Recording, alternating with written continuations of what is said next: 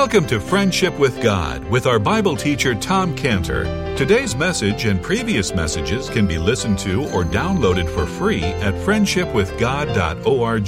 Friendshipwithgod.org. You can also obtain free resources from Tom Cantor and view our online bookstore at friendshipwithgod.org or call us at 800 247 3051. 800 247 3051.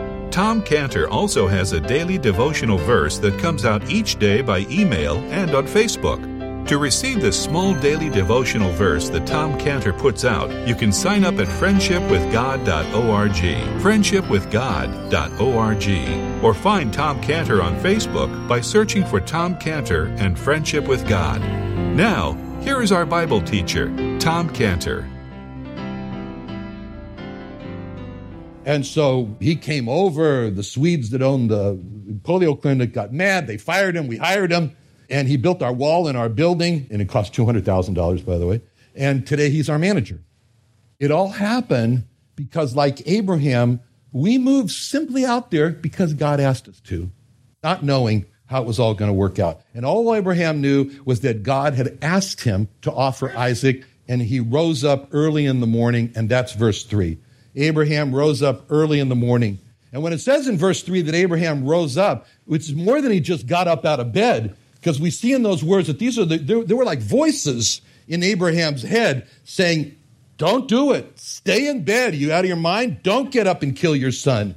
But Abraham had to overcome all those voices. So when Abraham rose up, he was rising up from all those voices. He was pushing them away. And he says, I'm going to do what God has asked me to do. I have overcome these obstacles. That's what a friend of God looks like. He rises up to obey God and he's so eager about it that it says he got up early in the morning. Early in the morning. Do you really think he slept at all that night?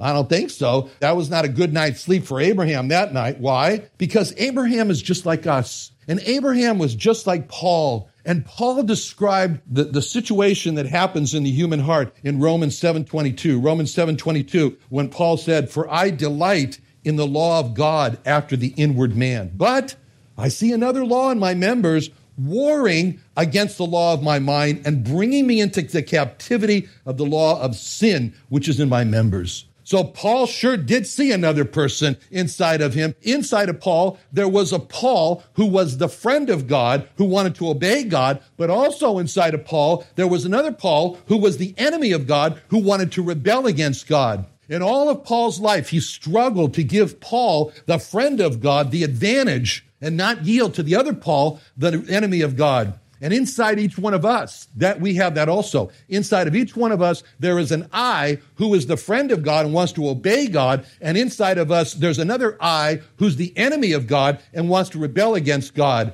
In all our life, we struggle individually to give the I, the friend of God, the advantage and not yield to the other I inside of us who's the enemy of God. And this is the way it was for Abraham. Abraham, there was an Abraham, the friend of God, who wanted to obey God, who wanted to sacrifice his son because God asked him to. That was inside of Abraham. But inside of Abraham, there was another Abraham who was the enemy of God, who wanted to walk away and say, no way. And that night was a great struggle for, for Abraham, inside of Abraham, to give the Abraham, the friend of God, the advantage and not yield to the other Abraham inside of him, the enemy of God who wanted to forget God. And so when it says that Abraham got up, rose up early in the morning, that was Abraham triumphing over the Abraham, the enemy of God and the friend of God, won out. And we can feel this struggle and this pain that Abraham is enduring that morning as we have a very detailed description of what Abraham did that morning in verse 3. It's remarkable. That list is so detailed. It's like we're following Abraham every step of the way that he went in that morning when it says, first of all, in verse 3, he saddled the ass. So there was Abraham saddling his donkey with the, with the burden of this great message that he had from God. He's all alone now with this message. You see, Abraham, he's thinking about it all. He's all alone and he's going through the motions of saddling the donkey, but his mind is trying to process God's command. And all he knows is he must obey.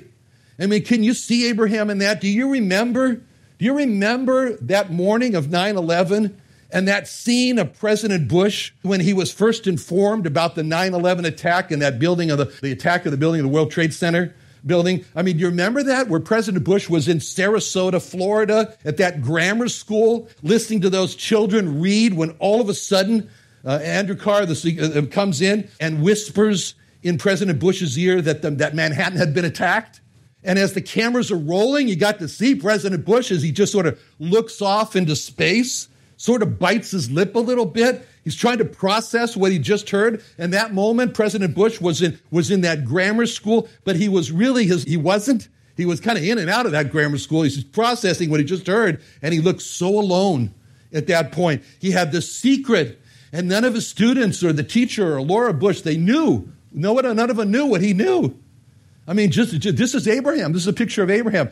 Only Abraham knew that secret message that was whispered into his ear by God. And we can imagine Abraham looked just like President Bush, that sort of that biting that lip, mulling it over, looking, he's in, he's out, but he's, he's, he's mulling over all the parts of God's message. It's percolating down through his mind that he has to sacrifice his son. And that's why that little description in verse 3 that Abraham saddled his donkey is so important for us because that little description, we get to see Abraham all alone, letting God's message just run through his mind and that sort of biting of the lip. And all Abraham moves in a saddle in a somber way and he, and he saddles up his donkey.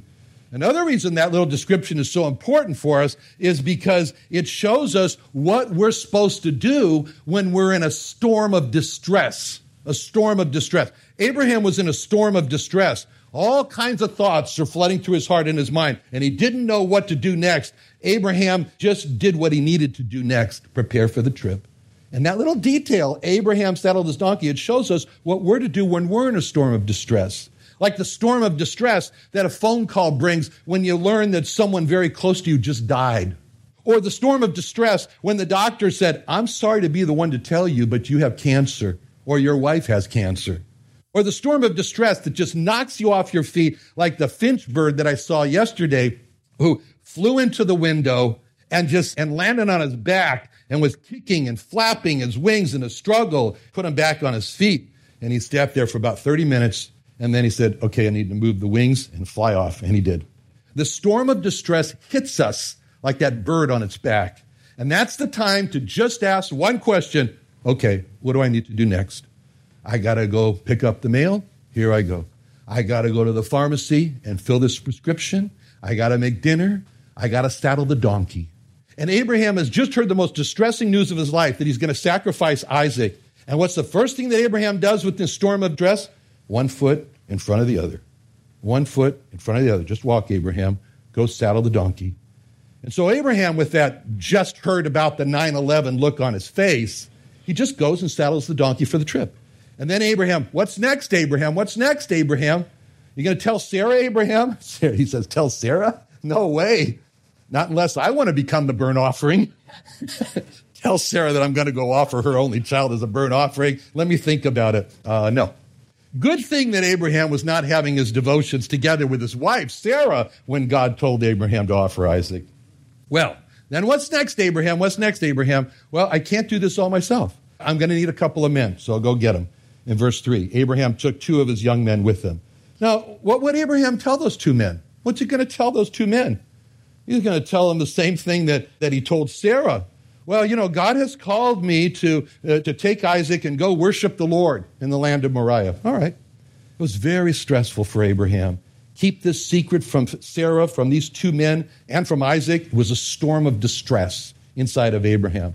So Abraham's got the two men. He's not, and you say, "What's next, Abraham?" Abraham thinks, "Oh, I need Isaac. Isaac, yeah, I can't sacrifice Isaac without Isaac." So in verse three, he says, "Abraham took Isaac, his son."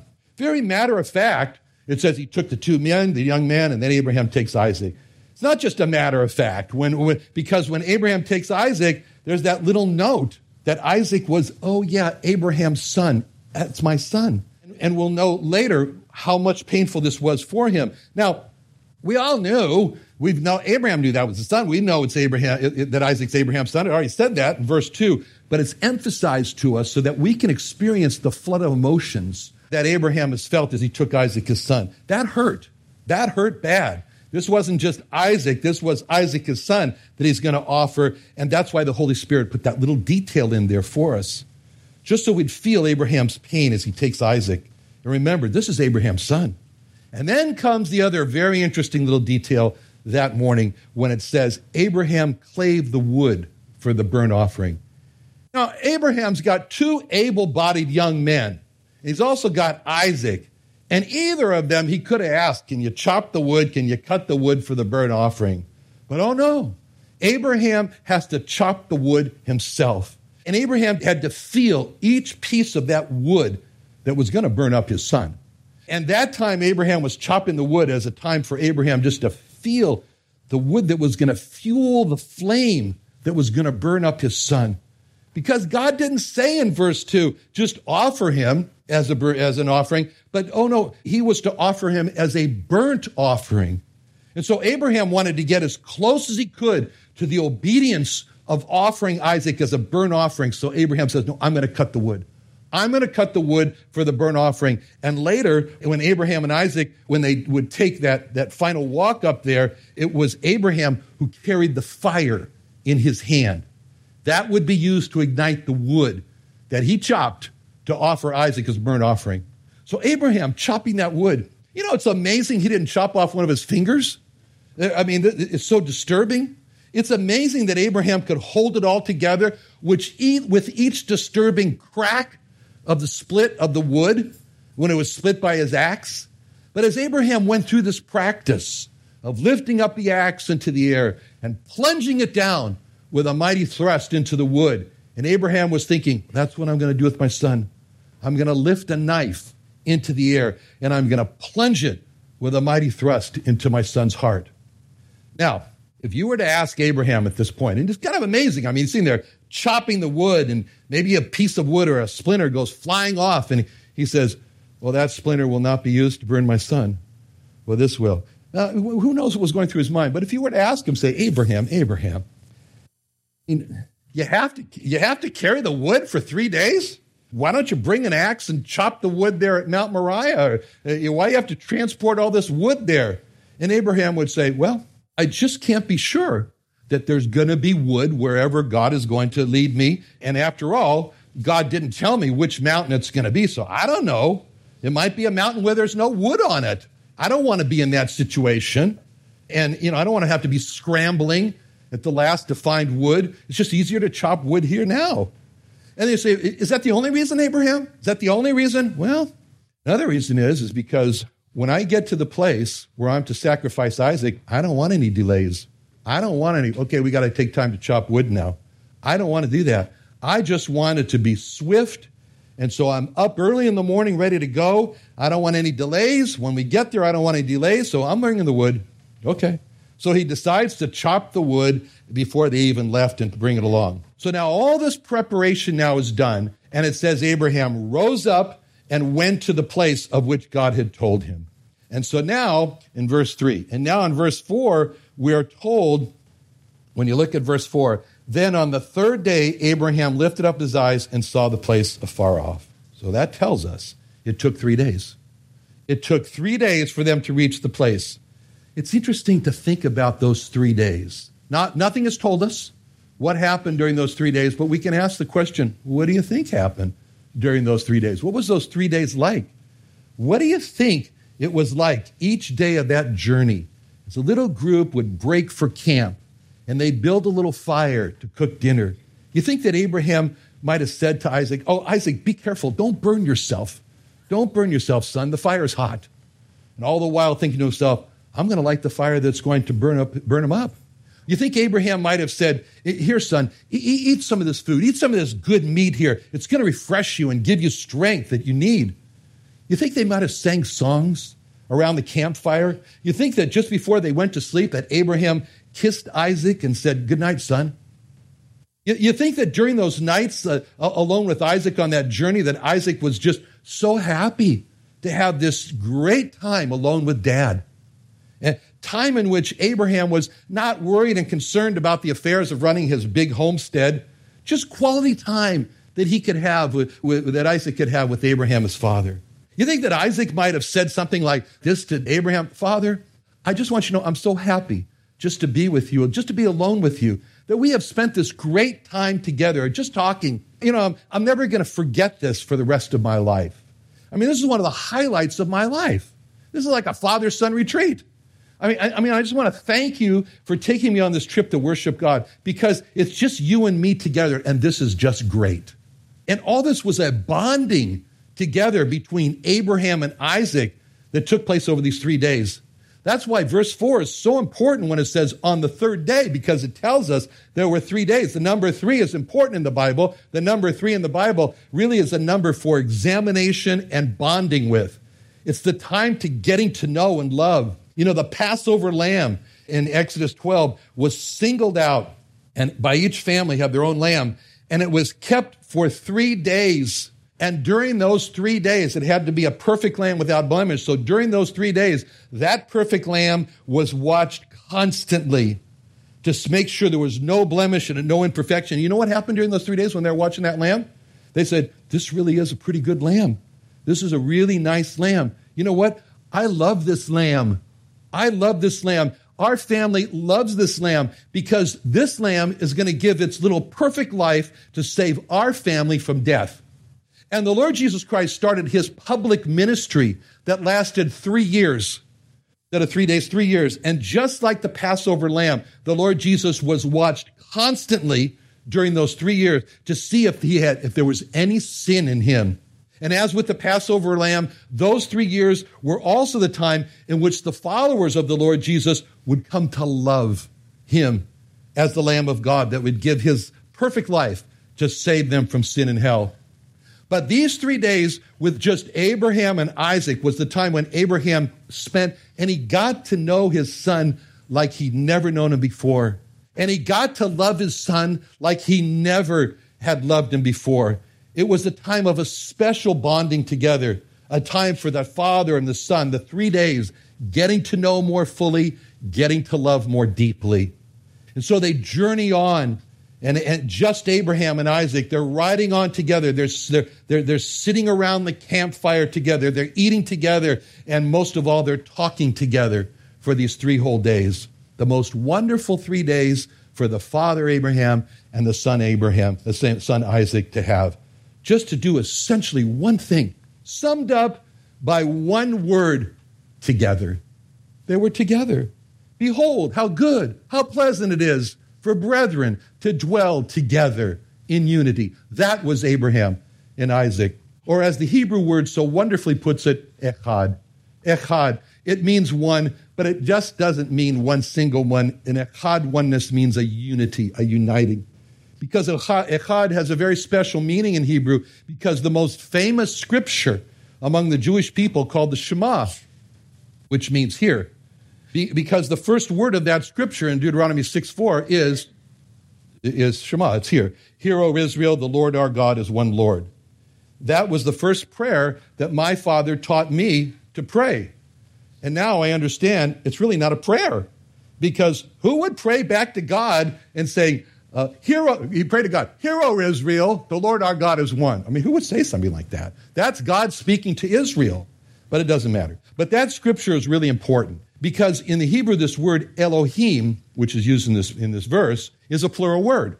It's a plural word, which means gods, or what we know to be the Godhead or the Trinity, Godhead. So when you see the word Elohim, think Trinity. Ending on the word Enu, it makes it possessive. Elohim, Eloheinu. Eloheinu means our gods or our Trinity, our Trinity. So in the Hebrew, we know that Jehovah, Jehovah is, we know that Jehovah is Jehovah Jesus. So the meaning of the Shema is this Hear, O Israel, Shema Yisrael, Hear, O Israel. Jehovah, Jehovah, who we know as Jehovah Jesus, is part of our Trinity, Yehovah Eloheinu. Jehovah is one of the two, is one with the two other members of the Trinity, Yehovah Echad. So the whole point of the Shema in Deuteronomy 6 4 is to express how God, how Jehovah Jesus or God the Son is one with God the Father and God the Holy Spirit in this very special echad, echadness. Isn't even a word, but anyway, echadness. Now this is the point of this part of the three day journey for Abraham and for Isaac when they built their, their oneness. They built their echadness stronger and stronger. And this oneness between Abraham and Isaac, it's going to be emphasized even more strongly by another word eh, as the chapter goes on. But at this point in our history, we just want to pause now just to think in our mind of the parallels that God teaches through this history so far. In this history, Abraham represents God the Father, and Isaac represents God the Son, or the Lord Jesus Christ. When we saw how Abraham held that secret alone, that he was going to be sacrificed, just was illustrated by President Bush with that secret in the classroom, it shows us how it was in the heart of God the Father that his Son, the Lord Jesus Christ, was going to be sacrificed for our sins, for the sins of the world. It was God the Father who was going to give up his Son just as Abraham the father was going to sacrifice his son Isaac. This is the whole meaning behind John 3:16. For God the Father so loved the world that he gave his only begotten son, that's Jesus, that whosoever believes in him should not perish but have everlasting life. And that very close relationship between Abraham and Isaac, that oneness together, especially during those three wonderful days, is what the Lord Jesus was talking about in his relationship with the Father when he said in John 10:30, John 10:30, I and my Father are one. I and my Father are echad from Deuteronomy 6:4. And in John 1 1, when it says, In the beginning was the Word, and the Word was with God, and the Word was God, that's an expression also of the echadness between God the Son, God the Father, and the Holy Spirit. And when he said in John 1:18, John 1:18, the only begotten which is in the bosom of the Father, that again is expressing this echadness, this oneness between God the Father and God the Son. To be continued. But for now, these are the thoughts for us to think about this week in this amazing history of the testing of Abraham in the sacrifice of Isaac. Let's pray. Father, we thank you so much, Lord, that you did not withhold your son from us, your son whom you loved, your only son. You gave him for us, Lord, so that we could be saved from our sins. Help us, Lord, to love you more, appreciate you more through this history in Genesis 22. In Jesus' name, amen.